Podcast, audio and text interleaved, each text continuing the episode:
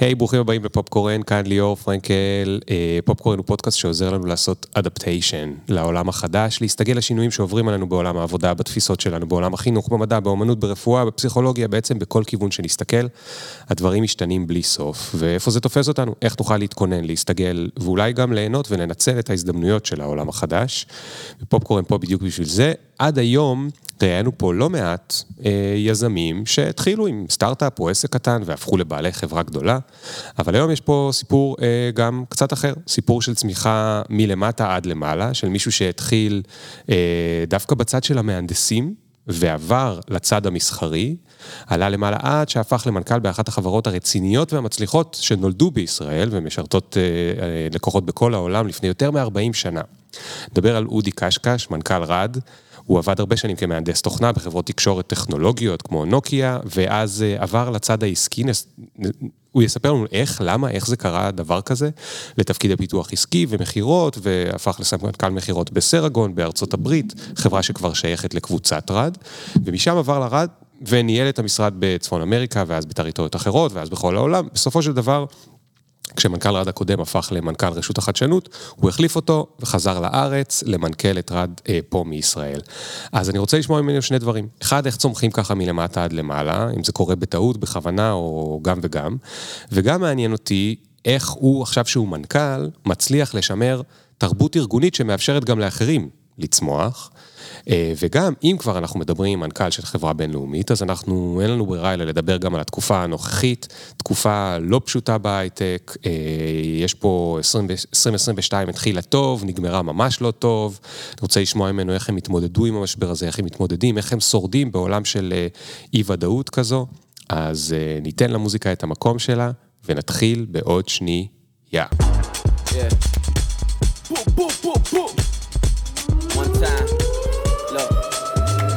Ring the alarm. Hot ass nigga, yeah. big ass head, so my dreams get bigger. Yeah. Me campaign strong, so my flows get sicker. Yeah. Confidence bigger than a drunk ass nigga. Look, I'm a איזה סיפור שאולי אני חושב שעבורי מתמצת את מהות ההייטק הישראלית.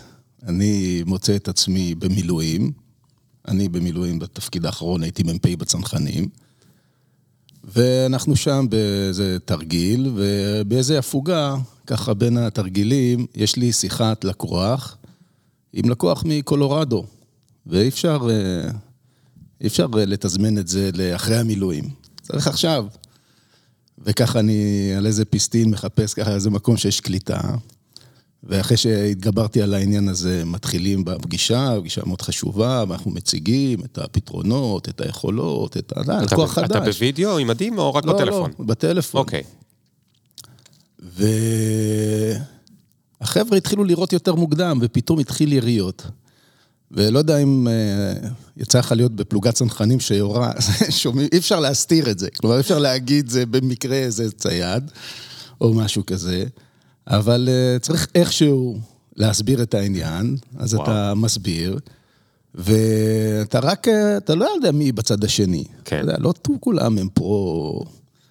אה, ישראל או הדברים האלה, ו...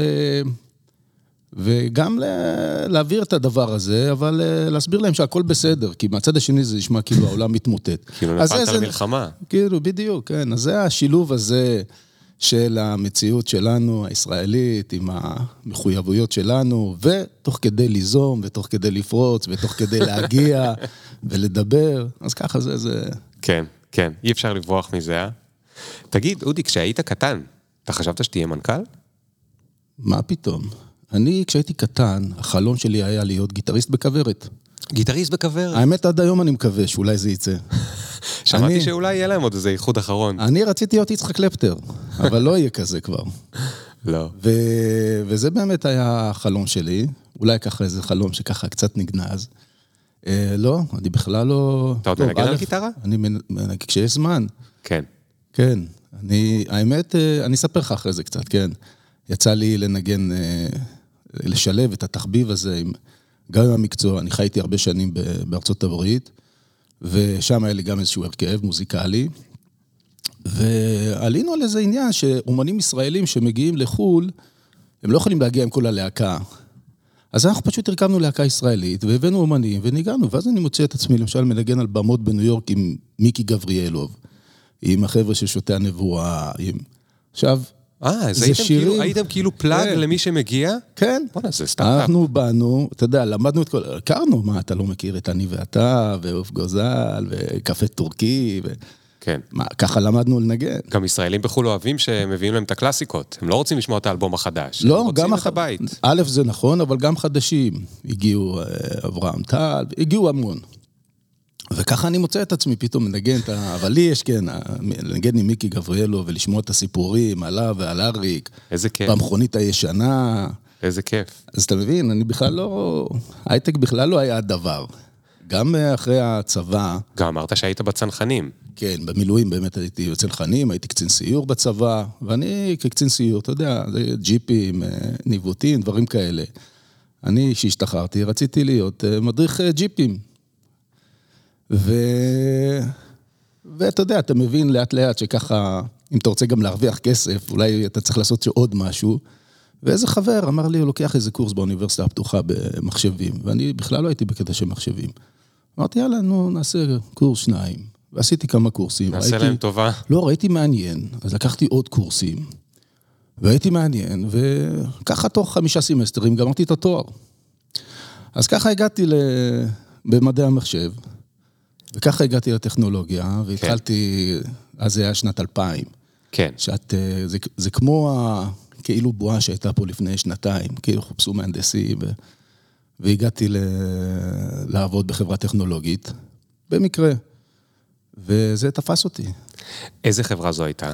החברה נקרא Seabridge, זו הייתה, האמת, זו גם חברה של רד, רד, אה, היו לה המון חברות שהיא הקימה בקבוצ, בקבוצה, וזו הייתה אחת מהן, והחברה הזו נמכרה לסימנס וניוברידג', זה קוראים כן. לזה סיברידג'. הסיברידג' הם עשו ראוטרים? נכון, עשו? כן, ראוטרים, אז- סוויצ'ים, מתגים, כאלה. חשוב, חשוב, כאילו, למי שלא מכיר, ישראל היום מאוד חזקה גם ב, אתה יודע, B2C, מדברים על Waze, על Fiverr, על Monday, על כל התוכנות האלה שלפעמים אפילו לא תוכנה, הם איזשהו Web-App נכון. במחשב, אבל ההייטק הישראלי התחיל מהחומרה, מקופסאות, נכון. מתקשורת, מראוטרים, מאנטנות סלולריות, מ... נכון. זה, אני חייב לספר רגע סיפור אישי. אני גם עשיתי את המעבר הזה, אני ב- בצבא הייתי עתודאי מהנדס אלקטרוניקה. אז כשאני השתחררתי מהצבא ורציתי להיכנס להייטק, הלכתי לראיון ברד, רד היה חלום, כאילו ללכת, ל- זה היה וואלה. 2006, ללכת לחברה שעושה את הראוטרים האלה, שיש אותם בכל מקום בעולם, את, ה, את הנתבים, לא החמודים שיש בבית רק, נכון. הנתבים הגדולים שמנתבים לטלוויזיה או לזה או לזה, זה היה כאילו אז ההייטק הישראלי, מי, לא היה פה אפליקציות. ו, וזה מדהים, כי זה עדיין קיים בהייטק הישראלי, אבל אנשים לא כל כך מכירים, אז, אז תספר שנייה מה רד עושה. רגע, אז, אז לא הגעת לרד בסוף? לא, בסוף הלכתי ל BigBand Networks, גם טוב. שהיו מעבר לכביש. כן, אגב. כן, כן. אבל כל הזמן המשכתי לחשוב עליכם. וואו. אתה יודע מה, עוד סיפור, גם אני אחרי אוניברסיטה, גם אה, התראיינתי לרד, וגם התקבלתי, אבל עשיתי טעות ולא הלכתי לרד, הלכתי לחברה אחרת. לא יודע אם זו טעות, אבל, אבל הנה, חוזרים שרד בסוף. קנו אותם? זה היה איזה. ספין-אוף של רד וזה, אבל הנה, בסוף, אה, כן. אז נכון, עולם התקשורת, אה, למעשה זה התשתית. כל החברות שאתה דיברת עליהן, כן, כל מה שאנחנו רואים, פינטק, כולם צריכים איזושהי תקשורת, כן? זו התשתית שבסוף עליה רץ הכל. אז באמת, פעם זה היה מאוד, אה, כמו שאתה אמרת, נתבים כאלה גדולים, קופסאות גדולות, המון חומרה, המון... היום זה אחרת. היום זה הרבה יותר תוכנה, זה הרבה יותר cloud, זה הרבה יותר ML, הרבה יותר AI, זה אחרת לגמרי. אבל זה, המטרה היא אותה מטרה. המטרה היא באמת לספק תשתית תקשורת, והיום כל אחד צורך תקשורת. פעם כן. זה היה, אתה יודע, איזה כן. מודם, אנחנו זוכרים מה היה. כן. אתה יודע, גם בוא, בוא נדבר רגע, סליחה רגע על זה, אבל לאנשים שהם פחות טכניים, מה זה אומר תקשורת? כי כשאומרים תקשורת בעברית, מתכוונים לאו אני ואתה מדברים, או תקשורת זה ערוץ 2. נכון. מה הכוונה תקשורת? טוב, אז הכל, למשל שהמחשב שלך מחובר לאינטרנט, וזה שאתה רואה סרטוני יוטיוב, ושאתה מתקשר ב social media, הכל בסוף צריך להיות מקושר איכשהו, כן? כל הדייטאבייסים, כל הדייטה סנטרים, כל היוזרים, כולם צריכים להיות מחוברים. החיבוריות היום היא צריכה קצבים הרבה הרבה יותר גבוהים מבעבר. זאת אומרת, זה כבר נהיה ממש מטורף. הקצבים שהיום אנחנו צריכים, אנחנו רואים את זה, וזה רק הולך וגדל, הולך וגדל. כן. ו- וזה- ו- ו- ו- סליחה, סליחה, כן. והשינוי הוא שעד עכשיו התקשורת זה, זה משהו ששירת אנשים. כלומר, אתה דיברת איתי, או שלחת לי אימייל, או אני ראיתי סרטון שלך, אבל זה אנשים. זה כבר עובר מזה, זה כבר חיבוריות של דברים. הרמזור שמדבר, מדבר, כן, מתקשר עם המכונית, או mm. פח הזבל שמתקשר עם המשאית, או כל מיני חיישנים שפרוסים, ויש הרבה יותר דברים מאשר אנשים. אנשים יש שמונה מיליארד ומשהו, אני לא יודע, לא... בערך. אה, עד 2030, אה, בקישוריות היום, זה נקרא Internet of Things, כן, האינטרנט של הדברים, יהיו 30 מיליארד אמצעים מחוברים. וואו. עכשיו, כל זה צריך תשתית תקשורת מטורפת. זה, וזה לא יכול להיות כמו פעם, כמו שאמרת, הנתבים הגדולים, זה צריך להיות מכשירים קטנטנים, חכמים, mm. חיישנים שנמצאים בכל פינה, והכל יהיה מנוטר, וצריכים לעשות את הדברים הרבה יותר חכם, הרבה יותר מהיר, הרבה יותר מאובטח, כי כל הדברים האלה יש להם גם... אה, כן, סכנות, אפשר לפרוץ אליהם. כן. עכשיו, עוד פעם, אני רגע נשאר בהסבר למי שפחות מבין. כל מה שסיפרת לי נשמע לי כמו בזק, או אתה יודע, אתם לא בזק? לא, לא, אז אנחנו מספקים בסוף את התוכנה ואת ה... גם, גם את החומרה שספקי תקשורת, בזק זה אחת מהם. ספקי תקשורת, אבל בכל העולם, זה בארצות כן. הברית, חברות כמו AT&T ורייזון, אה, בדרום אמריקה, קלארו, למי שמכיר. באירופה, דויטשה טלקום, פרנס טלקום. אז הם לוקחים את הטכנולוגיות שלכם והם נכון, מניחים אותם נכון. מתחת לאדמה, או בבתים של האנשים, או בוואטאבר. בדיוק, בענן, היום המון, יש המון תוכנה, זה המון נמצא, זה כבר כן. לא בבתים, ובזה, זה המון בענן, שירותים כן. אה, מהסוג הזה, ובדיוק, הם צריכים לספק לך תקשורת. אתה, כשאתה עובד במשרד, או בבית, או פה באולפן הנחמד הזה, אתה צריך שהתקשורת תעבוד ותהיה מאובטחת, ואם משהו ייפול בדרך, אתה לא רוצה להרגיש את זה. עכשיו, זה מה שנקרא ה-user, ה-consumer. הדברים היותר מאתגרים, לפחות עבורנו, זה כל הנושא של תשתיות קריטיות. מה זה אוקיי? תשתיות קריטיות? אוקיי, מה זה תשתיות? לכל מדינה יש אה, את התשתיות, כן, שזה כבישים, בתי חולים וכאלה, ויש אה, חלק מהתשתיות האלה הן תשתיות קריטיות שתמיד חייבות לעבוד. כלומר, חברת החשמל, החשמל תמיד צריך לעבוד. כן. אם החשמל נופל לחצי שעה, זה לא רק אי נוחות, זה יכול להיות גם מסוכן. כן. אה, תשתיות ביטחוניות. או מכונת חמצן בבית חולים, בדיוק. היא לא יכולה ליפול. בדיוק. או uh, תשתיות uh, ביטחוניות. שדה תעופה, זה משהו שתמיד חייב לעבוד. עכשיו, אין דבר כזה, ארגון כזה בלי תקשורת. כולם חייבים מחשבים שה, שכל התקשורת תעבוד. עכשיו, זה דבר ראשון, מקור להתקפה אה, ממדינות אויב או מכל מיני האקרים, זה המקום הראשון. והמקום שתמיד צריך להגן עליו. אז כשבונים תקשורת, או בכלל שבונים ארכיטקטורה של חומרה, תוכנה, זה חייב להיעשות בצורה כזאת שזה תמיד, תמיד יעבוד. אין דבר כזה, הפייסבוק נפל, או כן. אין דבר כזה, זה חייב לעבוד. וזה חייב לעמוד בכל האיומים שאתה מכיר, שהיו, ומשהו שאתה לא מכיר בכלל. גם כל הזמן זה צריך להתעדכן, אז כל הזמן כן. אתה צריך לדעת מה קורה, וכל הזמן אתה צריך... זה נשמע לי המון אחריות, לא אודי? זה, זה המון אחריות. תקשיב, אה, אה, בוא נדבר טיפה על רעד, כן? אז רעד, כמו שהזכרת באמת, חברה שקיימת מעל 40 שנה. יהודה וזוהר זיספל התחילו את החברה כשאני הייתי בגן בכלל, כן?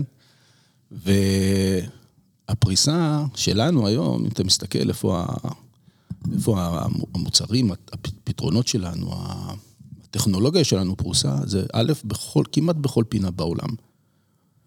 ובכל פינה בעולם, גם בנושא הזה של אה, כל הבזקים והסלקומים, כמובן, הם צורכים המון המון טכנולוגיה של תקשורת, אבל כמעט כל שדה תעופה שאתה טס לארה"ב, כמעט כל שדה תעופה אה, משתמש בטכנולוגיה של רד.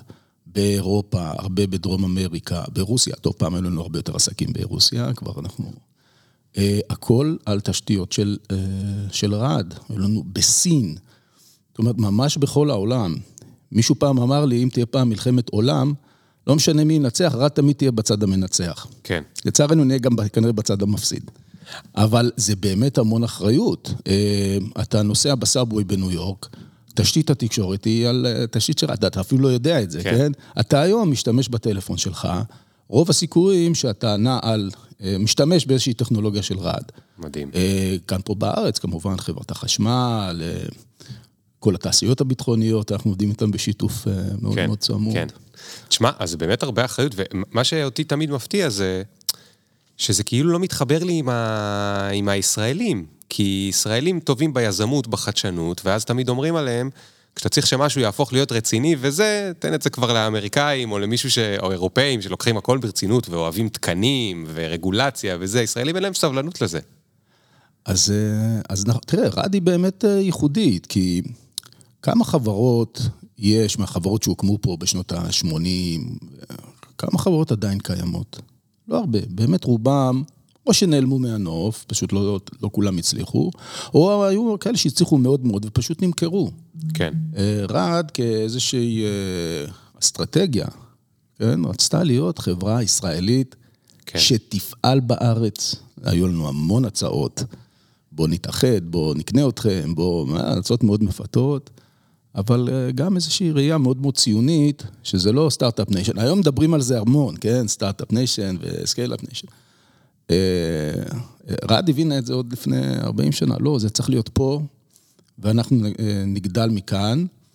כן. ולמעשה, לא יודע אם אתה מכיר את זה, עשו לפני עשר שנים בערך, אולי קצת יותר, איזשהו מחקר באוניברסיטת תל אביב, לראות מאיפה מגיע כל הגנום הזה של ההייטק, מאיפה זה מגיע, החדשנות והיצרנות. רצו לרדת לשורש העניין. זאת אומרת, מה, מה הם המנועים שבאמת... ואז עשו מחקר רציני, והגיעו לחמש אה, נקודות אינקובציה, שמהם באמת אה, צמחו, כולל הצבא, כל מיני חברות, וראו שהאינקובטור הכי גדול, זה הייתה רד, וואלה, כן. מאות חברות צמחו מתוך רד, א', גם כחברות בנות, אבל גם כל מיני מנהלים שגדלו ברד והלכו, פתחו סטארט-אפ. כן. והלכו. והמון אנשים שאני פוגש היום, אתה יודע, מנהלים בהייטק, מנכ"לים, כל מיני כאלה, אה, באים ואומרים, וואלה, אני התחלתי, אז כמו שאתה, כמו שאתה אמרת, הנה, כן. גם אני הייתי ברעיון, גם אתה היית ברעיון שם. לא כל כך מכירים את זה, זה באמת משהו יוצא דופן ו, ו, ושונה. והיום אני שמח אה, לראות שהרבה יותר חברות אה, פחות חושבות רק על ה... בוא נעשה את האקזיט ו... כן. אולי בסיבוב השני, אתה יודע, כן. אחרי שעשינו אקזיט, יאללה, בוא נקים פה משהו, ו... וזה זה פשוט כיף לראות. כן. אז תשמע, אתה, אתה בעצם מתאר פה חברה שיש לה מסורת, שיש לה חזון, שהיא קיימת הרבה זמן, וגם ציינת את זה, היא נולדה מזוג אחים. ועכשיו אני רוצה רגע להיכנס לסיפור האישי שלך, ואני רוצה להבין איך זוג אחים, זה לא רק זוג אחים, גם היו שם עוד חבר'ה מהמשפחה שניהלו כל מיני חברות בנות שם. אני זוכר פעם היה, אה, היה בזמנו, אני לא יודע אם עדיין יש, כנסים של רד, של כל ה... משהו ארט, לא זוכר מה זה נקרא, של כל החברות בנות. ש, שעושות את התוכנה ואת החומרה ואת כל הזה, ו, וגם חלק מהבנים של האחים האלה היו, היו מנהלים חלק מהחברות האלה, ואני רוצה רגע להבין איך הסתננת. אז, אז בוא תספר לנו רגע, היית בכלל, אז היית מהנדס תוכנה, היית מפתח. כן, התחלתי באמת בתור מהנדס תוכנה, ומהר מאוד אתה, אתה מבין אמ, שהעניין הכי חשוב, באמת, בחברה כדי שתצמח, זה החדשנות, היזמות וה-can do approach. עכשיו, אנחנו, אתה יודע, חבר'ה אחרי צבא וכאלה, מה, הם הכל קטן עלינו, יכולים לעשות הכל. אחרי זה לפעמים אתה מסתכל אחורה, אתה אומר, "מה- מה חשבתי לעצמי? כאילו, איך בכלל העזנו? אבל כן, צריך להעז, ו- וצריך, אה, וצריך להאמין. וככה מצאתי את עצמי, אתה יודע, לוקח איזה משהו שאמרו כולם, וואלה, אי אפשר לעשות את זה, איך אנחנו נתחרה? תבין, התחרנו בענקיות תקשורת, סיסקו, נוקיה, טוב, אז זה היה... זה היה כשאיפה. היית? בסרגון? בסי-ברידג'. לא, בסי ברידג', אה, עדיין בתור ברידג', תוכנה, בחברה הראשונה. בדיוק. ואז פתאום אתה רואה שזה מה, ש... מה שחשוב. ואז אתה לאט לאט מתחיל לעלות בסולם, ה- אתה יודע, זאת אומרת, החדשנות והאומץ. כן, לבוא, להעיז ואני יכול. אתה יכול לעשות את זה? דבר ראשון, כן. עכשיו בואו נראה איך עושים את זה. ו... ובאמת להיות כל כולך בדבר הזה, חשוב להתמקד ולא להתפזר, כי אם מתפזרים על יותר מדי דברים, אז לא מצליחים. וככה לאט לאט, אני התקדמתי להיות ראש צוות, כזה מנהל פרויקט, די מהר, די, די מהר. ובאיזשהו שלב, מי, ש, מי שאולי בתחום הזה של אה, הנדסת תוכנה ובכלל פיתוח, זה נשמע הדבר אולי הכי סקסי לפתח, אבל בת, בסוף מי שקובע את הטון זה הלקוח. ואנשי המכירות שבאים הם בקשר עם הלקוח, אה, ואומרים לך, תעשה את זה, לא, תעשה את זה, רגע, לא, לא, בוא נעשה את זה, בוא נעשה, ואז אמרתי לעצמי, רגע, אני רוצה להיות ההוא שאומר, מה לעשות? כן, אני לא רוצה להיות הקבלן רק שזה, זה בסדר. וחוץ מזה, אני הצטרפתי לכל מיני פגישות עם אנשי מכירות, להסביר על המוצר ולהסביר. ואז אני רואה שאני עושה עבודה לא פחות טובה. ואמרתי, אני רוצה לעשות את זה. ואז אה, הייתי כבר חלק מנוקיה, שזה היה ארגון מאוד מאוד גדול. ומה שיפה בארגונים הגדולים האלה, אני אגב מתאים את עצמי יותר, אני אוהב יותר את הארגונים היותר קטנים. כן, שיש דינמיות, יש פחות פוליטיקה, אפשר לעשות דברים יותר מהר. אבל דבר אחד שהיה יתרון בלעבוד בחברה כזו אה, גדולה, זה שבאמת יש המון אופציות. נפתחות בפניך המון אופציות. ואם אתה רוצה להיות איש מכירות הברית, או להיות uh, מנהל שיווק בסינגפור, הכל פתוח, הכל, אתה יכול.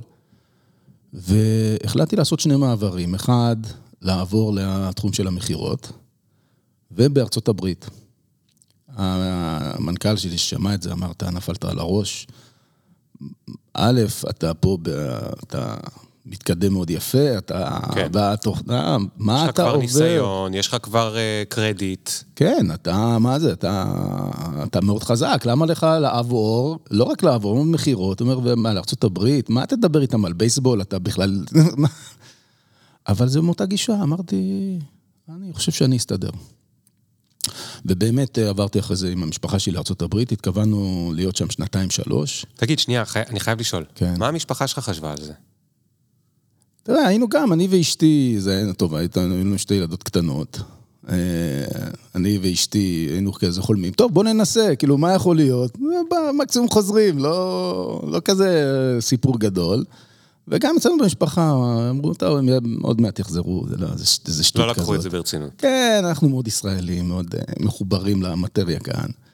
ותשמע, אחרי, לקח לנו 14, 14 שנה לחזור. וואו. ובכלל, חזרנו, סיפור אחר, בסוף הילדים, זה, זה מה שמוביל. הבת שלי uh, סיימה תיכון, ובמקום ללכת לקולג' וזה, אמרה, לא, אני מגיעה לארץ, והיא באה לפה, הייתה חיילת בודדה, להתגייס לבד. אה, הגיע עוד לפני שאתם חזרתם. כן, עוד לא חשבנו, כל הזמן דיברנו על זה, אבל זה אף פעם לא קורה. כן. כמו המערכון ההוא של הגשש, של מתי תחזרו. אמ, והיא חזרה לכאן, באמת התקבלה גם ליחידה טכנולוגית. אה, לא האמנתי שזה, שהיא באמת תגיע, כי כל המבחנים זה בעברית, והם, אה, אתה יודע, בסוף הילדים האמריקאים יוצאים. ואחרי שנה אמרנו, יאללה, גם אנחנו באים. מדהים, כן, מדהים. כן. אז, אוקיי, אז, אז, אז, אז רגע, אז עכשיו נחזור שנייה, נסעתם לארצות הברית. כן. ו- אז נסענו, אמרנו ננסה, בוא אני אנסה. ובנוקיה לפחות זה... טוב, נוקיה אז, אה, שלא מכיר, זו הייתה חברה שהורכבה מחברה מאוד מאוד גדולה, שהייתה מורכבת משתי חטיבות גדולות. חטיבת הסלולר, הטלפונים האלה, אולי גם תכף נזכיר אותם בהיבט של חדשנות וכאלה, וחטיבת התשתיות. אני הייתי יותר בחטיבת התשתיות, וזה היה בית ספר מצוין. ללמוד. שתשתיות, שוב, זה מה שאמרנו, כל ה... בין אם זה אנטנות סלולריות נכון. ובין אם זה מה שיש בתוך האדמה. משהו אתה לא רואה, כל הדברים שאתה כן. לא רואה, אבל שגורם לקסם הזה לקרות. כן. ושם אני הייתי, ותראה, זה בית ספר מצוין ל- ללמוד איך עושים עסקים, בכלל בארצות הברית, איך אתה עושה עסקים. זה, השם כמו נוקיה פותח לך המון דלתות לכל הלקוחות הכי הכי גדולים. אתה מבין גם את התרבות האמריקאית, גם את התרבות האירופאית, כי בסוף זו חברה אירופאית. זה היה בית ספר מצוין, אבל זה היה גם מקום ללמוד, בשבילי להבין, אוקיי, זה טוב ללמוד, אבל לא להישאר. כי גדול בסוף, מדי? כי זה בסוף המון פוליטיקה. והמון דברים, אתה רואה שקשה להזיז דברים, ואתה אומר, אוקיי, אה, בסדר, בואו נלך למקום אחר, ובאמת אז עברתי לחברה אחרת, ישראלית, סרגון, אתה הזכרת אותה. ושם זה כבר יותר אה, מוכר, זה DNA יותר מוכר, עדיין גם בארצות הברית, וככה למדתי, זאת אומרת, אבל שנייה, גם... רק, רק, כי אני לא עד הסוף הבנתי, בנוקיה הפכת להיות איש מכירות כן. ככל אנשי המכירות? כן, לא ראש צוות? לא, לא, לא, לא התחלנו- VP, איש לא, מכירות. לא, איש מכירות. בדיוק, וואו. תשמע, ואתה כאן- מתחרה ולידך יש חבר'ה שיודעים לדבר על, ה, על הסופרבול ויודעים אה, כן. ולצחוק על באיזה מדינה הוא הגיע וזה, ואתה צריך מה, לאלתר? בדיוק. אז, אוק, אז בוא אני אגיד לך, אז דבר ראשון, פה באמת ניהלתי צוות של אה, עשרות ויותר אנשים בכל העולם, פרויקטים. שהיית בפיתוח. שהייתי בפיתוח. הגענו בסוף לנהל פרויקטים שהיו לנו אנשים בסין, ובפורטוגל, ובפולין, ובארץ, ובארצות הברית, ובהודו, ואני המנהל של כל הדבר הזה. ואמרתי, אתה הזכרת להתחיל מלמטה, אמרתי, טוב, אני רוצה לעשות שינוי, אבל אני רוצה להתחיל מלמטה. כי ללמוד את הכל זה שונה לחלוטין. להתחיל ללמוד את המטריאל, איך מפתחים עסק, איך מדברים עם לקוחות, זה שונה לגמרי, ממש. אה, ועשיתי את זה, ובלי שום כוונה באמת בסוף להיות, אה, לא יודע, מנכ"ל. אה, זה, זה ככה התגלגל, אתה יודע, בסוף כן. האופי וה... ו... ויש לך איזה drive פנימי, זה בסוף מגיע לשם. אז זה ממש ככה, ואז ניהלתי צוות מכירות, ואז ארגון יותר גדול. והכל מגיע בסוף מאותו דבר, אתה יודע, מה-can do, לבוא נעשה, ובוא נהיה מאוד מפוקסים, ובוא נראה איך אנחנו עושים את זה, לעשות את זה חכם, כן? וככה התגלגלנו. עכשיו תגיד, כשהיית בפיתוח, כן. החבר'ה מהמכירות באו, ומה. הבעיה לפעמים של החבר'ה בפיתוח עם החבר'ה המכירות, שאתה אומר להם, בוא נהיה דפוקים, מה הבטחתם להם את זה? אין לנו את זה בכלל, אנחנו לא יודעים מה נכון. גרסה תהיה, אז גם בעוד חצי שנה אנחנו לא יודעים. מה, נכון מה הפלתם את זה עלינו? דפקתם אותנו, התכוונו לעשות משהו אחר, אתה כועס עליהם, מה מכרת? כי חבר'ה של המכירות צריכים לעשות סגירות, וכדי כן. לסגור לפעמים קצת מעקמים את המציאות. כן. עכשיו היית בצד השני. כן. אז, אז מה זה גרם לך? זאת אומרת, אתה היית עושה לפיתוח את מה שעשו לך קודם? תראה, אני גם חוויתי מקרים שזה, לקחנו את זה לאקסטרים, שלקחו את זה לאקסטרים, באמת להבטיח... אה... לא יודע מה, שמקרר יהיה טלוויזיה. זה משהו כזה, כן, נדבר על הישראלים ועל יצירתיות, לפעמים זה יותר מדי, צריך אה, קצת אה, גם לא להגזים בדברים האלה. אפשר קצת לקחת יותר, זה בסדר, זה אפילו דוחף אותך למקומות טובים. אבל לפעמים זה יותר מדי, ואני ראיתי גם חברות שמתרסקות בגלל דבר כזה. Mm. שאתה הולך בסוף ללקוח, אה, מאוד מאוד גדול, מאוד מאוד רציני, ואתה מבטיח לו את העולם, ובסוף אתה ממש רחוק. נותנים לך עוד הזדמנות, כי הם בעדך. נותנים לך הזדמנויות, אבל uh, uh, צריך גם לדעת איפה, איפה לשים גבולות. כן. אז uh, זה משהו שאני מאוד מקפיד, כי בסוף, כשאתה מדבר עם, לא משנה, עם לקוחות, עם בעלים, עם משקיעים, עם... צריכה להיות רמת אמינות. זה בסדר לבוא ולהגיד, זה אין לי, זה יהיה, אנחנו נעבוד על זה מאוד קשה, אבל תבוא, ות... אבל אל תמכור סיפורים.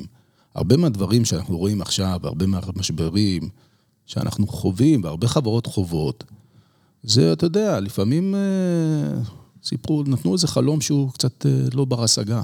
כן. ובסוף, אתה יודע, אתה עובד עם אנשים, אתה עובד עם משקעים. אתה צריך לראות שלאורך זמן אתה תהיה שם. לזכות בעסקה אחת זה לא מספיק, אתה צריך להיות, להמשיך לעשות עסקים לאורך זמן, ואם אתה רק תספר סיפורים, זה לא מחזיק מים. כן. תגיד, היו לך מיומנויות מהצד של הפיתוח שלדעתך עזרו לך במכירות? בטח, בטח, בטח. אמ, כי שוב, לפחות בתחום שלנו, כן, אתה נפגש עם מהנדסים. Mm. הם קונים בסוף את הפיתוח, כי זה צריך להיות, הטכנולוגיה צריכה לעבוד, וזה צריך להיות משהו טוב, הרבה יותר טוב ממה שיש להם עכשיו, כדי שבאמת תיכנס. אמ, ומישהו שמבין, דבר ראשון, את המטריה, ושואלים אותך שאלות, ואתה לא רק מספר להם סיפורי, אה, סיפורי פוגי על אה, כמה זה יפה, ממש איך זה עובד ולמה זה יותר טוב. אתה צריך לדעת, אתה צריך להבין. אה, לא רק זה, לפעמים, אתה, הרבה פעמים אתה צריך לשמוע מה הוא צריך. אתה צריך להבין איזה פתרונות יש היום בשוק ולהבין אותם טוב. ולקבל החלטות, אוקיי, אנחנו נהיה לפני ימינה, אנחנו נהיה לפני שמאלה, אנחנו נעשה את הדברים האלה, מאוד מאוד חשוב, עד היום. אני אגיד לך, אחד הדברים שאני הכי אוהב, אה, השיחות אה, בתפקיד של מנכ"ל, הוא כמובן אחראי על כל.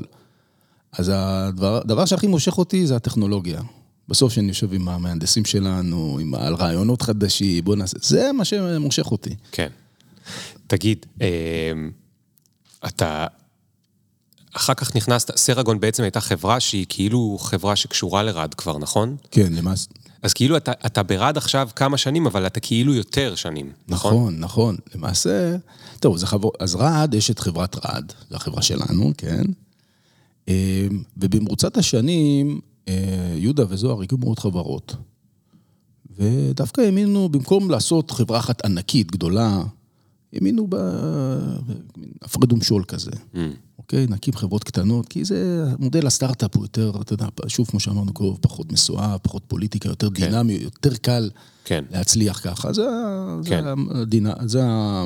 אז, אז, אז מה שמעניין אותי זה מה בחברה עצמה אתה יודע להצביע ולהגיד, זה, היה שם מנגנון או תהליכים או תרבות או אני לא יודע מה בדיוק, שנתן לך להצליח לצמוח עד למעלה. אז אה, באמת, אה, אתה יודע, בסוף אתה רואה שיש בין כל חברות הקבוצה, וגם בטח ברעד, יש דברים, אה, אתה יודע, יש איזשהו DNA. דיברת על חברה שבאמת קיימת אה, 40 שנה, שוב, אמרתי לך, אני מאז שהחברה הוקמה הייתי צוציק. אבל איך, אה, איך באמת, אה, ה-DNA זה דבר שעובר. והזכרת גם את יהודה וזוהר, תשמע, הם, הם אה, מאבות ההייטק הישראלי. מאבות ההייטק הישראלי, ש... והעניין הזה של חדשנות ויזמות וציונות, אה, אלה הדברים שמדברים. אינטגריטי, אינטגריטי מקצועי, אלה הדברים שעוברים. והיום אתה מסתכל על רד, היא מאוד שונה מרד של לפני עשר שנים ועשרים שנה ויותר, מאוד שונה, אבל יש המון דומה, ה-DNA נשאר, זו חברה מאוד משפחתית. אין אצלנו מניירות. כולם מדברים עם כולם, כולם אומרים לכולם מה הם חושבים, והדלת תמיד פתוחה, אפשר לדבר עם, עם כולם על הכל. אה, דיברנו על חדשנות ויזמות וטכנולוגיה, הרבה פעמים זה מגיע ממקומות שבכלל לא צפויים. במקומות, אה, לאו דווקא ממנהל המוצר הוא זה שבא, ומגיע הרבה פעמים איזה מהנדס שבא עם איזשהו רעיון ו- כן. וחשב עליו ופתאום זה מגיע. זה נשאר, וזה נשמר. ובכלל, אתה יודע, גם, אה, גם יהודה וזוהר, אה, אני עובד איתם מאוד צמוד. זה... הם עדיין מאוד מעורבים? מאוד. וואו. מה זאת אומרת? מותר לשאול כבר בני כמה הם? אה, תשאל אותם. אוקיי. כן. לא- אבל לא צעירים פזמניקים. לא, לא, לא, אבל... אבל יודעים מה קורה, חדים, אה, יודעים כל דבר. אני לומד מהם המון. תשמע, עבורי, אתה יודע, יהודה וזוהר, זה, תחשוב, זה כמו לאיזה מנכ"ל שיש לו את, אני לא יודע, את סטיב ג'ובס וביל גייטס מייעצים להם. כן. כאילו הכי טובים שיש, בעברית, כן? כן. לפחות אצלנו הם הכי טובים שיש.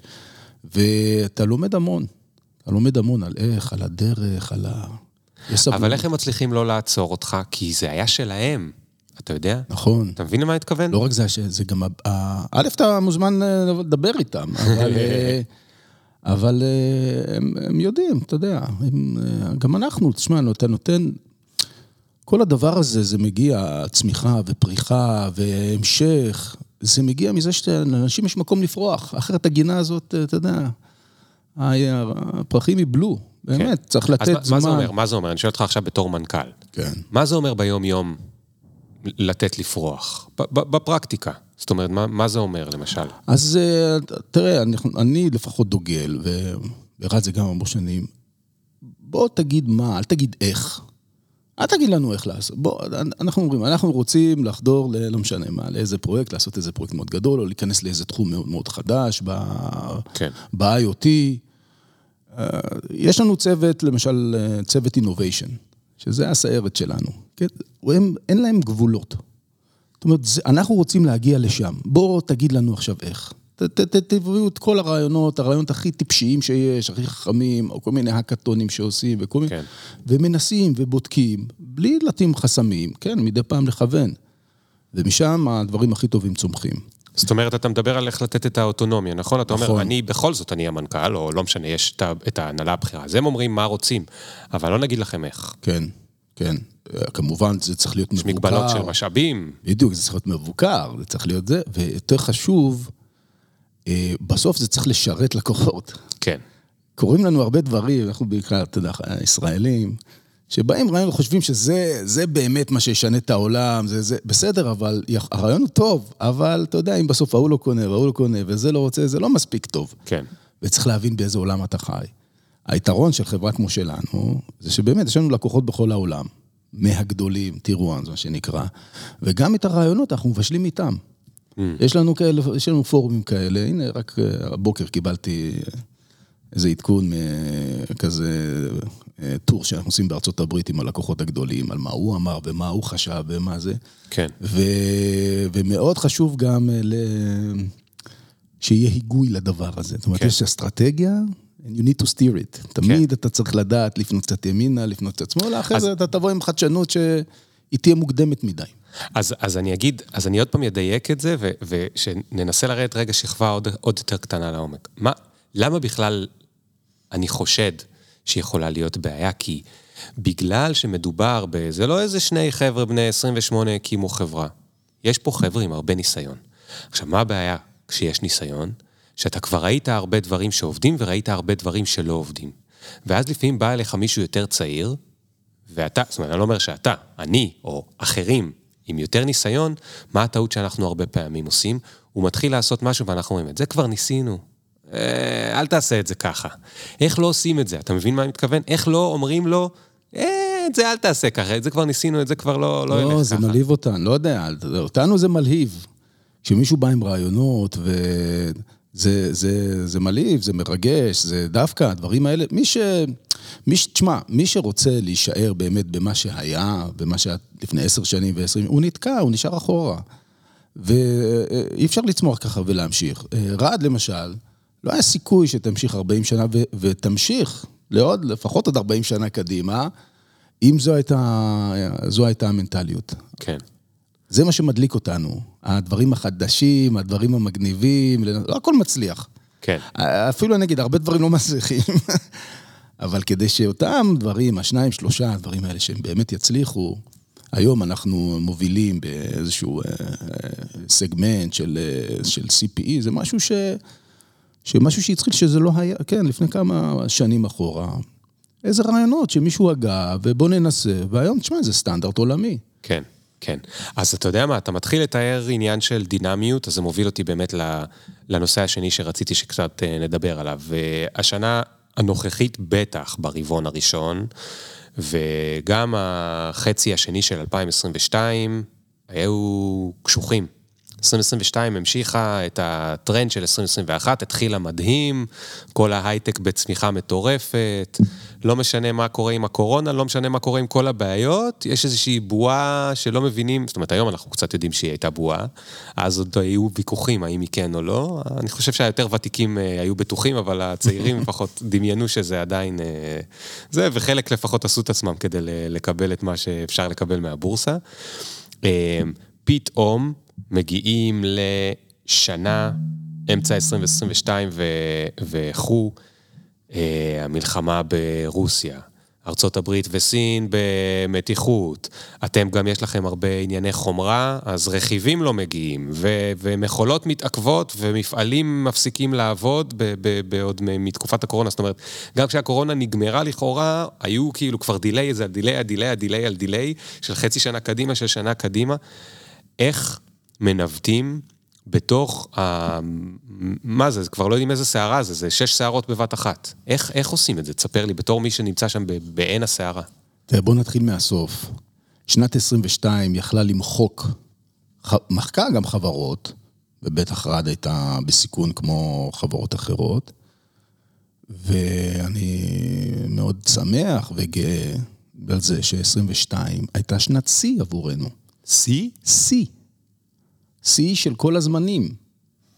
ואני יכול להגיד שבאמת, אה, מדברים על זה של, אתה יודע, אומרים תמיד משבר זה הזדמנות, אני ממש מאמין בזה, אנחנו מאמינים בזה, וניצלנו את המשבר שאיים עלינו מאוד, מאוד, לא...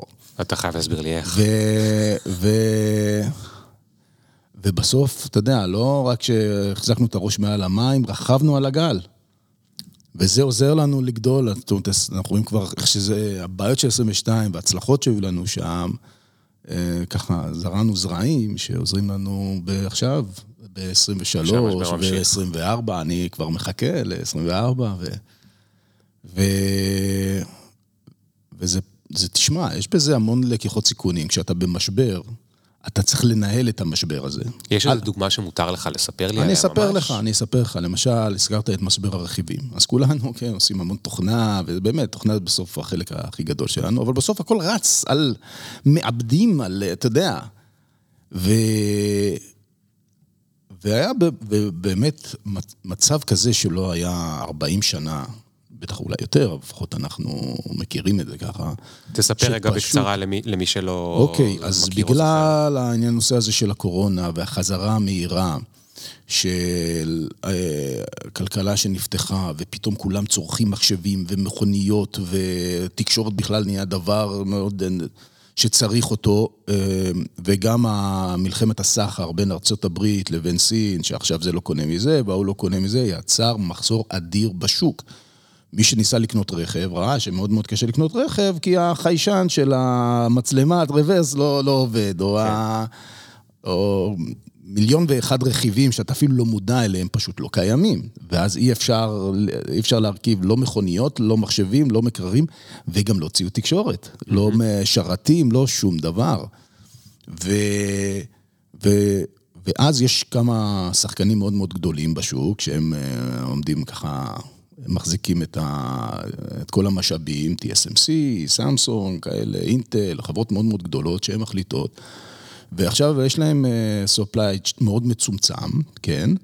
והן מחליטות לאן לנתב את זה, כן? ההוא יקבל ככה, זה יקבל ככה, זה... ואף אחד לא מקבל מספיק, וכולם צורכים וכולם צועקים. עכשיו, חברה כמו רד, אתה יודע, אולי במושגים ישראלים, החברה בינונית, גדולה, בעולם אנחנו יחסית די קטנים, כן? אם אתה משווה אותנו לנוקיה ואריקסון ומייקרוסופט, ואנחנו יחסית קטנים. ואוקיי, אז עכשיו, עכשיו מה אתה עושה עם אז זה? אז אתם אחרונים בתור. אתה ממש אחרון בתור, אולי לא, לא אחרון, אבל אחד לפני אחרון, אבל מה זה משנה, יש מיליון לפניך. ואיך עכשיו, אם זה, איך את זה אתה מתמודד? אז ואגב, דבר ראשון... ואגב, חשוב להגיד שבדברים האלה, חברה גדולה זה לא רק שהם רוצים לתת בגלל שיש מותג גדול. חברה גדולה, למי שפחות מכיר, זה גם אומר שיש קו אשראי יותר גדול, אפשר לדחות תשלומים או להקדים תשלומים, אפשר, יש הרבה יותר עם מה לשחק. יור, יותר מזה, הם קונים את המפעל, אומרים, אוקיי, המפעל לא יכול לנוע, אנחנו נקנה את המפעל. כמה המפעל שווה? קח פי שתיים, אנחנו נייצר עבורנו. זה, זאת אומרת, איך תתמודד עם הדבר הזה? זה מה שהיה. וואו. זה מזרח הפרוע. מזרח הפרוע, נכון. הבעיות הגיעו מהמזרח. ו... אז טוב, הדבר ראשון צריך לזהות שהמשבר קורה. אתה יודע, לפני משבר יש כל מיני אותות, יש סימנים, צריך להבין, אוקיי, אנחנו הולכים למשבר, ומה אנחנו מחליטים לעשות? אז דבר ראשון, מחליטים לקנות המון, אומרים, אוקיי, מגיעה שנת בצורת, בוא נקנה כל מה שאפשר. מכניסים כן. יד לכיס. שזה כבר סיכון. זה כבר סיכון, בוודאי, אתה מוציא, אתה יודע, כל חברה בסדר גודל שלה, מיליונים, עשרות מיליונים, בדולרים, כן, מעל מיליון. ומחליטים לעשות את הדבר הזה, כי הם אומרים, אוקיי, הסיכון הזה הוא אמיתי. ובאמת אנחנו הולכים לדבר הזה. עכשיו לוקחים את כל צוות, ה... לנו יש צוות רכש, את כל צוות הרכש, אומרים, אתם לא עושים שום דבר. מה שאתם מחפשים עכשיו, אנחנו צריכים לקחת את המוצרים שלנו אה, ולמצוא איך לעשות את זה בדרך אחרת. אה, כשאנחנו, לא יודע אם אתה אה? מכיר, אני אסביר, כשאני הייתי קטן הייתה תוכנית כזאת מגייבר, לא יודע אם אתה פעם צריך לראות, הוא תמיד הייתה לו בסוף איזושהי משימה, נכנס לאיזה חדר, ומארבע קופסאות אשל וחוט תפירה, וארבע מקלות ארטיק, צריך אה, לבנות הליקופטר, משהו כזה. נתנו את המשימה הזאת, אמרנו, תקשיבו, אין רכיבים, זה מה שיש, אנחנו צריכים לעשות דיזיין, רי-דיזיין למוצבים שלנו, עם מה שיש. תשבו עכשיו בחדר הווירטואלי, כן, ו, ואנחנו צריכים למצוא יש מאין. וזה באמת מה שעשינו, התחלנו לייצר את המכונית, אז זה בסדר, אז חיישן אחורה לא יהיה לו, לא נורא. המכונית צריכה לנסוע, הדברים העיקריים, ולראות, אוקיי, מה אני כן יכול להשתמש, ואיך אני יכול... הוצאנו לצורך העניין, אם ניתן אה, הקבלה לאפל, אה, כאילו הוצאנו מחדש את אייפון 11 ו-12 כדי שיהיה משהו כן. לייצר לשוק. אז אה, כל תוכניות הפיתוח, זאת אומרת, החברה תמיד מסתכלת על NG, Next Generation, תמיד רוצים את המוצר הבא. עצרנו, אמרנו, אם לא יהיה מוצר נוכחי, לא יהיה מוצר הבא. ופשוט עצרנו את כל התוכניות שלנו, ככה בן לילה, ובין כולם נתנו משימות חדשות. ואנשים בפיתוח, וזה ביחד עם תפעול ושיווק, שצריכים לעבוד ביחד ולראות, אוקיי, מה יש במצאי, ואיך אנחנו באמת אה, מתגברים על הנושא הזה. ובמקביל, לעבוד עם הלקוחות, כי הלקוחות כבר צורכים, אני אמרתי לך מי הלקוחות שלנו, ככה הסבכת, נתת לך. ואיך אתה עובד איתם, כי הם, הם צריכים, הצורך לא נעצר. כן. אפילו הוא גדל בשנים האחרונות, בגלל כל מיני טרנדים אחרים. ופשוט לעשות את כל הדברים האלה. אה, השתמשנו בלקוחות שלנו, דיברנו איתך על זה שאנחנו בסוף צריכים ללכת לספקיות הרכיבים הגדולים, טוב, רדיו לא כולם מכירים, אבל את הלקוחות שלנו כולם מכירים. Mm. כולם יודעים מי זה נאסא, כולם יודעים, לפחות האמריקאים, יודעים מה זה ה-CIA, הם יודעים וגם לא רוצים להתעסק איתם. אז uh, פשוט לקחנו אותם. אתה יודע, המון חוצפה ישראלית, ואמרנו, אתם צריכים לדבר עם ה... בלי להזכיר שמות, את המנכ"ל של ההוא וההוא, ולהגיד שזה בשבילכם. Mm. וזה מה שקרה. אחרת לא יהיה לכם. אחרת לא יהיה לכם. ופתאום אנחנו עלינו בעדיפויות. יש עוד דבר, גם לפעמים איך שאתה בונה את עצמך. אנחנו, למשל, עושים את הטכנולוגיה שלנו בעצמנו. המון, למשל, הזכרת נתיבים, נתבים, ו... אז המון משתמשים בכל מיני רכיבים off the shelf, קונים מחברות גדולות כמו Broadcom. אנחנו באופן מסורתי עושים את הצ'יפים שלנו. אנחנו מפתחים אותם פה בארץ. כי אנחנו מבינים שאם אתה רוצה להתחרות בענקים, אתה צריך להביא משהו מיוחד, כן? אחרת יקנו מהגדולים, למה, למה יקנו ממך? אבל זה משהו מיוחד ברמת הפיצ'רים, או שזה משהו מיוחד כן. ברמת האחוז רווח? גם וגם, א', זה, זה מבחינת הפיצ'רים, אתה יכול להחשיף הרבה יותר טכנולוגיות, כי אם מישהו קונה off the shelf, איזשהו צ'יפ של Broadcom, זה מה שהוא עושה, נקודה, אתה לא יכול לשנות. כן. אנחנו משנים כל הזמן. Mm. אנחנו כל הזמן מוסיפים, אנחנו כל הזמן מעדכנים, אנחנו כל הזמן, אה, ועושים דברים מיוחדים, כי אחר כך קשה לנו מאוד... אה, זאת אומרת, זה היתרון אבל שלנו. זה, אבל זה אמור להיות הרבה יותר יקר בגלל שזה לא mass production. אבל זה הרבה יותר רווחי, כי זה שלך. Mm. אתה לא משלם את ה markup של Broadcom, והם לוקחים הרבה. אנחנו הרבה יותר רווחיים. ו... וזה גם עזר לנו, זאת אומרת, החברה הייתה בנויה במצב כזה. לא עשינו את זה כי תכננו שיבוא איזה צונאמי כזה של משבר רכיבים. באנו בגלל סיבות אחרות, להיות ייחודיים וכאלה. וזה עזר לנו, כי אנחנו היחידים, אתה מכיר, יש את ה... אתה זוכר את הסרט פורסט גאמפ, יש את הקטע שהוא הולך לעזור ל... למשפחה של אה, בבא עם השרימפנבוט. בבא שרמפ. בדיוק, אז הוא בהתחלה שט עם הספינה, והוא לא מצליח לדוג כלום, כי יש מלא ספינות, יש מלא סירות של, אה, של שרימפים, והוא לא מצליח. ואז יש סערה גדולה, ורק הוא נשאר. ופתאום קונים רק ממנו. וזה מה שקרה לנו ב-22. Mm. אנחנו כמעט היחידים שהצלחנו להמשיך לדלבר, בגלל כל הדברים האלה שהזכרתי, גם בגלל המבנה שלנו. יש לנו עוד דבר, יש לנו משהו ייחודי, יש לנו מפעל שלנו בירושלים. בעולם, רוב המקומות מייצרים, רוב היצרנים מייצרים בסין, במזרח הרחוק. סין, בתקופת הקורונה, הכל נסגר שם. כן, שם סגר זה לא סגר ישראלי, סגר זה סגר, אף אחד לא כן, לא יוצא, כן, נקודה. כן. ואז גם אין סופליי, אין, אין שום, אה, לא יוצא שום דבר מסין. אנחנו המשכנו לתת בראש בירושלים. המכונות עבדו, הטכנולוגיה עבדה, ו... וככה יצא שהיינו ייחודיים. אז המון המון מיקוד, הרבה, הרבה, כן, לקיחת סיכונים, עבודת צוות מאומצת, חדשנות של אותם מגייברים שעמדו בחדרים.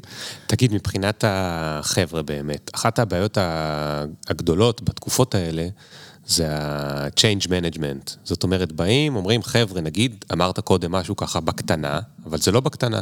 אמרת, נגיד, כל ה-next gen, כל הדורות הבאים, שזה, מה זה אומר בעצם? זה אומר, הפרויקטים הכי מעניינים, הכי מגניבים, יש בתוכם כל מיני חברי צוות שלפני שנתיים, שלוש חלמו על משהו בלילה, באו, הצליחו לשכנע אתכם, אמרתם להם כבר, יאללה, אתם תלכו על זה, קחו משאבים, תעשו הכל, ואז אתם באים ואומרים להם, חבר'ה, מצטערים, באסה, אין עכשיו, עכשיו עוצרים את זה, עכשיו חוזרים רגע לדור הקודם-קודם שכבר משעמם אותם.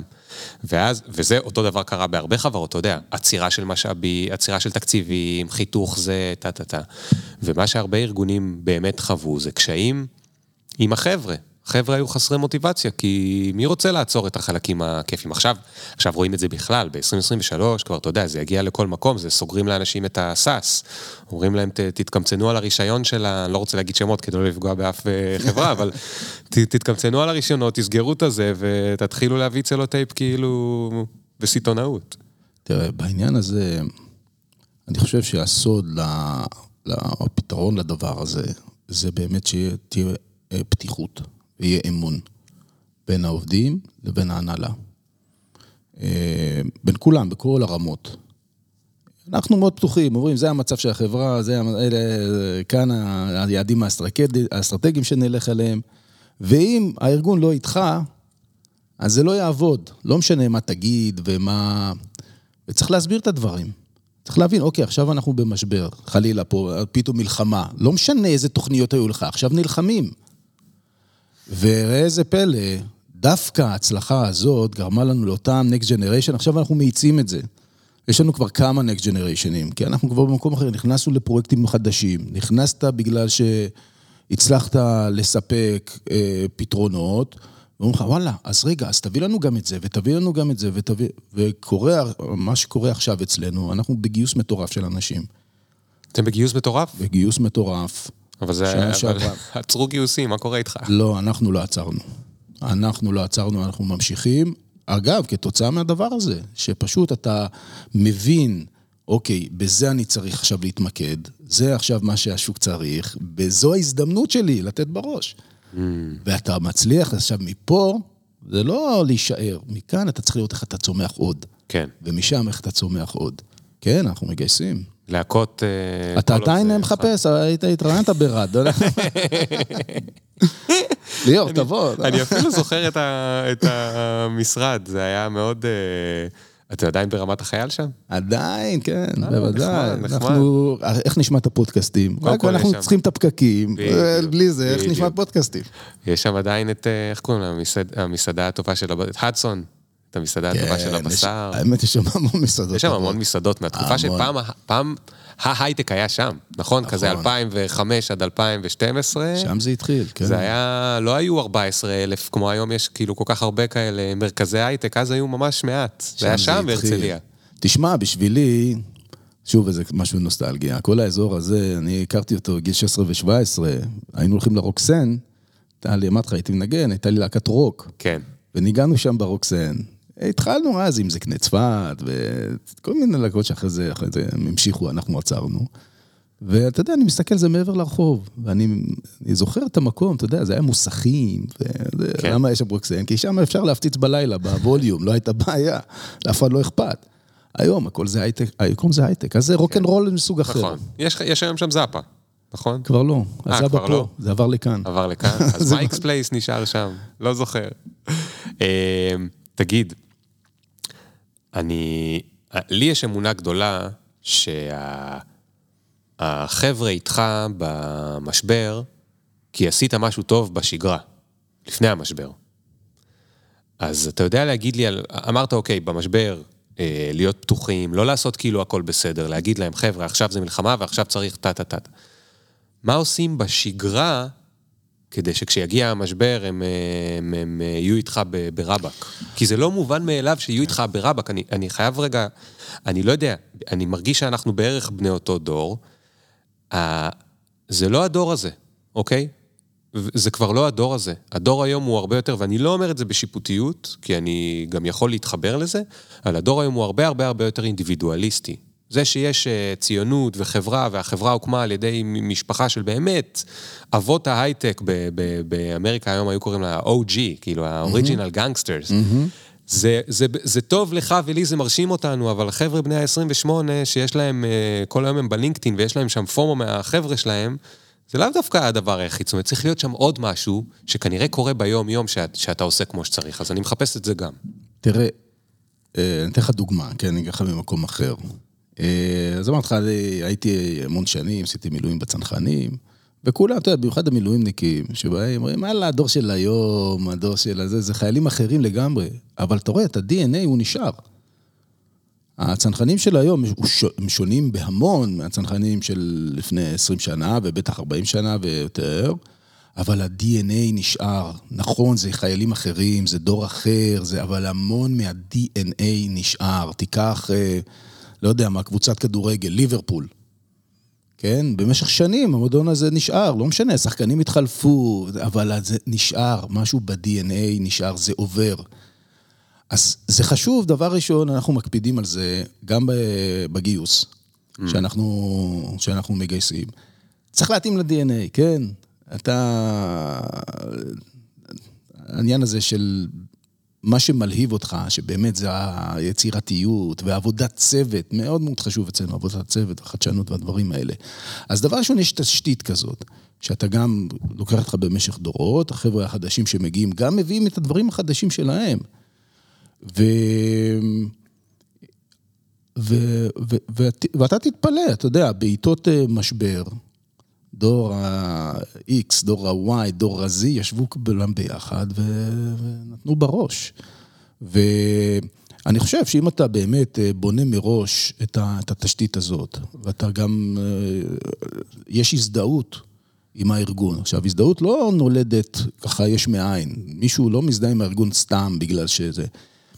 כי גם הם צריכים להשפיע, כולם צריכים להשפיע, אנחנו מאוד מקפידים, אמרתי לך על פתיחות, יש דלת פתוחה, אני מנהל הרבה שולחנות עגולים, כל ארוחת צהריים אצלי זה פגישה עם מישהו מהעובדים. אין, לא, אין, לא הולכים להיות צהריים ככה סתם, עם כולם. דלת פתוחה זה אומר שכל עובד יכול להרגיש בנוח להיכנס אליך? בוודאי. כל עובד יכול, ואני נכנס אליהם. אני הרבה פעמים מטייל במסדרונות. אגב, ככה אני מקבל הרבה, רוב הרעיונות שבאים אלינו כרעיונות חדשניים, הרבה פעמים זה מגיע מאיזה טיול במסדרון, לא בגלל איזו ישיבה שעשינו. כן. לכן גם העניין הזה של חשוב לנו גם שיש שילוב של עבודה גם מהבית וגם גם במשרד, כי העניין הזה של להעלות רעיונות ולחשוב עליהם, וזה זה מגיע בסוף בפינות הקפה, זה מגיע מארוחות הצהריים, זה מגיע מ... אתה יודע, אתה משחק פינג פונג אצלנו, ב, יש כל מיני דברים מהסוג הזה. כן. אז אם יש את הפתיחות הזאת ואתה מקשיב, אז אתה בונה את הארגון הזה בצורה כזאת, שגם האנשים רתומים. כן.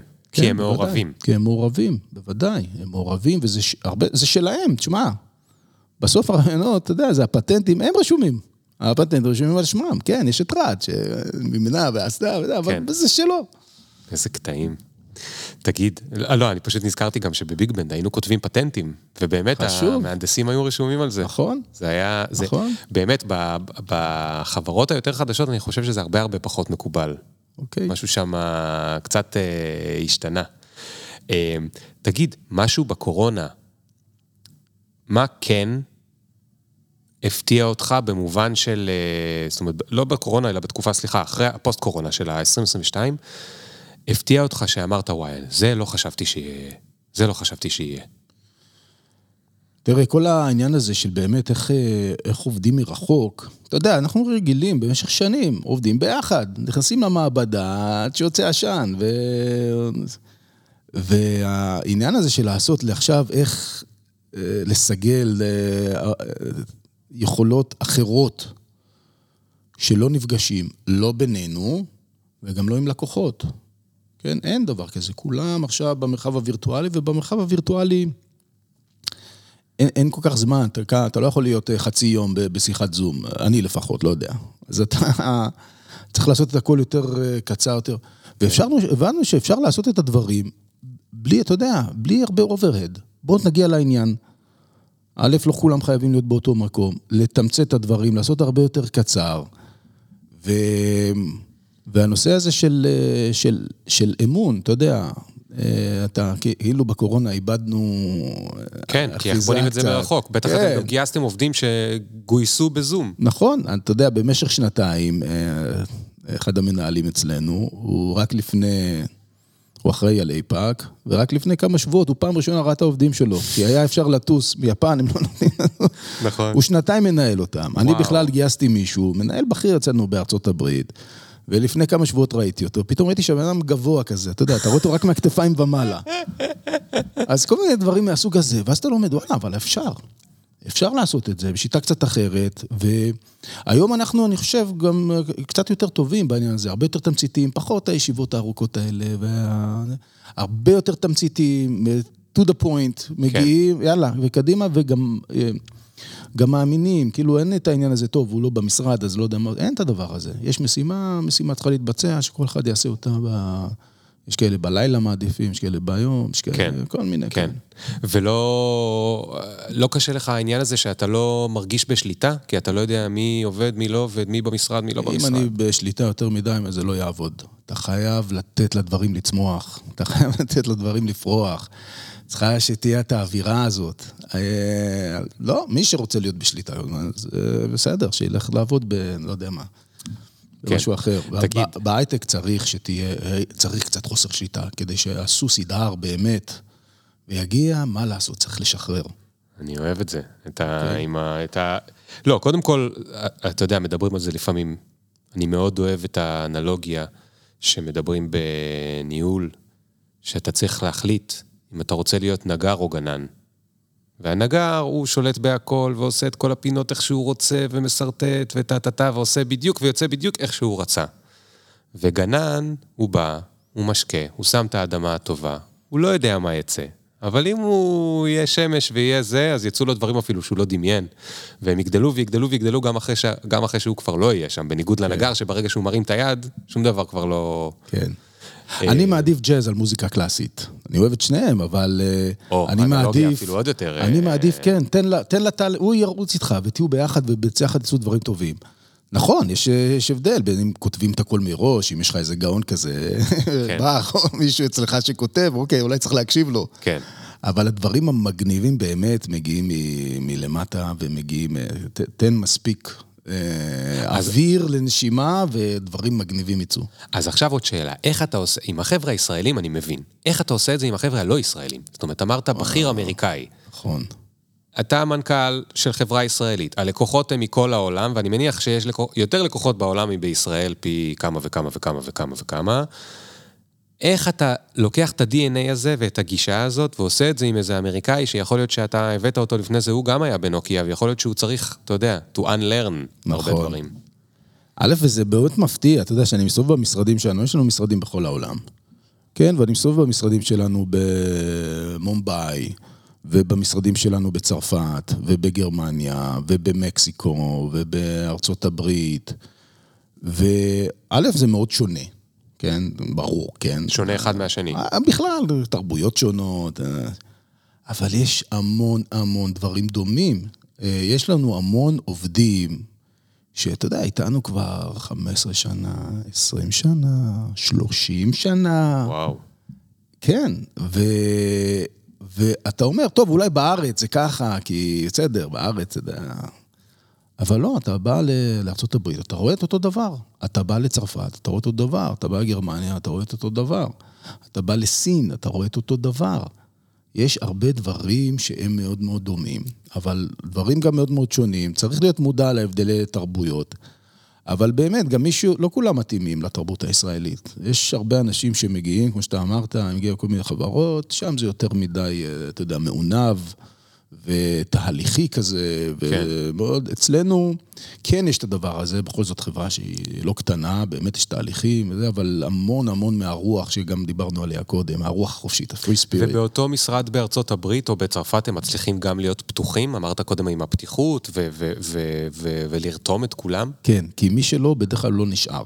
באמת, קרו לנו מקרים שאתה מגייס מישהו שאתה יודע, אתה מקבל עליו המלצות נהדרות, והוא טוב, ואתה מכיר אותו. אבל אתה יודע, הוא עבר לגינה אחרת, ובגינה הזאת הפרח לא, הוא מתאים למקום אחר, וזה בסדר. כן. אתה יודע, מאוד חשוב גם אלה שיכולים, ואלה שמצליחים, הם, הם נהנים מאוד מה, מהחופשיות הזאת, כן. ומה, אוקיי, כן, דו, לך, ת, תביא, אנחנו כן. יכולים, אנחנו כן. מאחריך. הם, הם, שוב, הזכרנו ארה"ב, אה, שבע שעות, עשר שעות מאחרינו, עושים עכשיו ישיבה עם לקוח או משקיע או לא משנה מה בקליפורניה, ופתאום הם רואים שהחבר'ה פה עובדים ונותנים להם תוך גרסאות חדשות, כן, שתיים בלילה, שלוש בלילה פה, ו- וזה, הם בהלם מהדברים האלה. עכשיו, זה לא משהו שהוא ייחודי רק לרעד, המון חברות ישראליות, זה ה-DNA שלנו. אה, מקבלות את זה. אז באמת, אנשים שמצליחים לסגל לעצמם גם את התרבות הזאת, נכנסים ונהנים. אגב, גם אנחנו לומדים מזה. אנחנו הרבה פעמים לומדים גם מתרבויות אחרות. אז, אה, אז דיברת על אה, סדר וכולי, אז אתה יודע, ישראלים באים עם מוצרים מעולים, אבל המסמכיאדה לא, לא 100 אז למדנו, כן? אנחנו לומדים כל הזמן, גם איך לעשות את הדברים טוב יותר, איך כן. לה... כי בסוף, כמו שאמרת, רוב הלקוחות שלנו הם לא מפה. יש לנו המון לקוחות בארץ, אבל השוק הוא בעיקר כן. בארצות הברית, מערב אירופה, זה השוק העיקרי שלנו, לשם אנחנו מכוונים. ואתה צריך, you need to align, כן? אתה צריך בסוף גם לעמוד בסטנדרטים. כן. אז יש דברים שאנחנו תורמים ונותנים, ויש דברים שאנחנו יודעים, ומאוד חשוב להבין גם את ההבדלים התרבותיים, ויש לי גם הרבה סיפורים על הבדלי תרבות וכל מיני דברים שלפעמים זה... משהו אחד זה ספציפי, אה, מביך שאתה יכול... אה, אני אתן לך דוגמה, באחת החברות שעבדתי, אה, ישבנו שם הצוות האמריקאי, והייתה איזו בעיה באיזה עם איזה, איזשהו פרויקט, והבנו שאחת הבעיות נבעו מזה שהיו פשוט יותר מדי שפים במטבח. אתה יודע איך זה הישראלים, כל אחד, כן, כן, אני אעשה, אני אעשה, אני אעשה, בסוף לא יוצא כלום, ויוצא פרויקט נורא, הפסדי, לא משנה מה. ובא המנכ"ל, אמר, טוב, עכשיו הצביע על המנהל, המנהל האמריקאי, אומרים, הוא אמר, הוא, אתה אחראי מבחינתי. כאילו, עזוב את זה שפה, אתה אחראי. עכשיו, מה אתה כישראלי שומע? מה המנכ"ל חושב עליו? אה, שהוא תותח. בדיוק, כולנו, כל הישראלים מסתכלים, אמרנו, וואלה, שיחק אותה. הוא חושב שהוא תותח. הבן אדם הזה אחרי שבוע התפטר. יואו. למה? וכל האמריקאים הבינו ככה, הוא אומר, הוא אמר לו שהוא אשם, הוא יהיה האשם הבא. אה, כאילו אני אשים אותך כדי שאחר כך נוכל להאשים אותך. בדיוק, וכל האמריקאים הבינו את זה ככה. כולם זה מה שהם שמעו. אנחנו הישראלים אמרנו, וואלה, וזה מה שהמנכ"ל התכוון, הוא התכוון להגיד לו, אתה התותח שלי. והתותח הזה עזב. וואו. אז זה כל מיני דברים כאלה בתרבויות, שאתה כן. צריך להבין. גדול, גדול. טוב, אודי, היה לי מאוד מאוד מעניין. היה מאוד מאוד כיף. רק התחלנו, ליאור. אה, רק התחלנו, נכון, אז אנחנו נקבע שוב, אתה אפילו לא יודע, כי אתה בלי הטלפון, אבל אנחנו מדברים כבר יותר משעה. וואלה, כן. מעניין כמה בראש שלך זה הרגיש, בטח 20 דקות. פחות, פחות, כן. אה, היה לי מאוד מאוד מעניין וכיף. אני חושב שזה מעבר לדברים גם הפרקטיים והדוגמאות שנתת, אני חושב שזה נותן הרבה השראה, אה, גם למי שצעיר יותר, כדי שהוא ידע מה הוא מחפש, כי זה מאוד חשוב כשאתה הולך להתראיין ואתה חושב איפה למצוא עבודה, חשוב שתבין לאיפה אתה נכנס. כמה, לא רק מה, כמה מקבלים, כסף וכל הדברים האלה שהם obvious. בסוף, אתה יודע, היום בבוקר התכתבתי עם מישהו שהיה פעם עובד שלי הרבה שנים, והוא מתלבט בין שתי אופציות באמת מעולות. והוא התכתב איתי מאתמול בלילה וזה, וכתבתי לו את דעתי, כי הוא לא יודע איך זה. כתבתי לו, אתה יודע מי המנהלים שלך? אז הוא אמר לי, הבנתי בערך. אמרתי לו, מה זה בערך? זה שנה ראשונה, לדעתי, 50 אחוז מההצלחה שלך תהיה, מי המנהל שלך? רוצה לשלוט בך או רוצה לתת לך? ייתן אוטונומיה, לא ייתן אוטונומיה. רוצה לגדל אותך, לא רוצה לגדל אותך. אז הוא אומר לי, מאיפה אני יודע? אני אומר לו, לא יודע, אותך ביקשו ממך רפרנסים. לך, תבדוק, תחפש, יש לינק, תמצא, תשאל מישהו. זה נורא נורא חשוב לאן אתה נכנס. אז, אז גם זה, אני חושב שהשיחה הזאת הייתה מעניינת לחבר'ה שמחפשים עבודה, אתה יודע, לחשוב כל הזמן לאן אני הולך ו- ומה אני מחפש במקום שאני בא אליו. האם יהיו שם, ייתנו לי לפרוח? יש גם כאלה שלא רוצים את זה, יש כאלה שרוצים שיגידו להם בדיוק מה לעשות, בסדר, כל אחד מה שמתאים לו, אבל להבין שזה חשוב. ושתיים, גם למנהלים, מנהלות היותר מנוסים מאיתנו, זה תמיד אה, חשוב לקבל השראה, כי בסוף רד זה חברה מאוד מצליחה, עם הרבה מאוד שנים, ואתה בא ואתה יושב פה ואתה לא אומר לנו אה, אילון מאסק ואני מחליט הכל, וכל מה שאתם רואים זה בולשיט, להפך, אתה אומר בוא, אני אהיה גנן, אני אתן לדברים לפרוח, ואני מאמין שזו הגישה שלא רק הארגון, אתה יודע, אצל אילון מאסק אולי טוויטר יצליחו, אבל העובדים אה, לא יחזרו לעבוד אצלו, אז אולי הוא יזכה לטווח הקצר, לא בטוח בטווח הארוך, אבל אני אוהב את הטווח הארוך, וכמו שדיברנו, אתם, אתה מגיע מהמקום של הטווח הארוך, בטח בישראל. אה, אז הרבה הרבה תודה גם על ההשראה והזה. וזהו, משהו אחרון לסיום? אה, תשלח לבחור ההוא גם את רעד, נו. תוסיף לו עוד דילמה. יאללה, אני אשלח לו. תודה רבה, ותודה לכל מי שהקשיב, נתראה בפעם הבאה.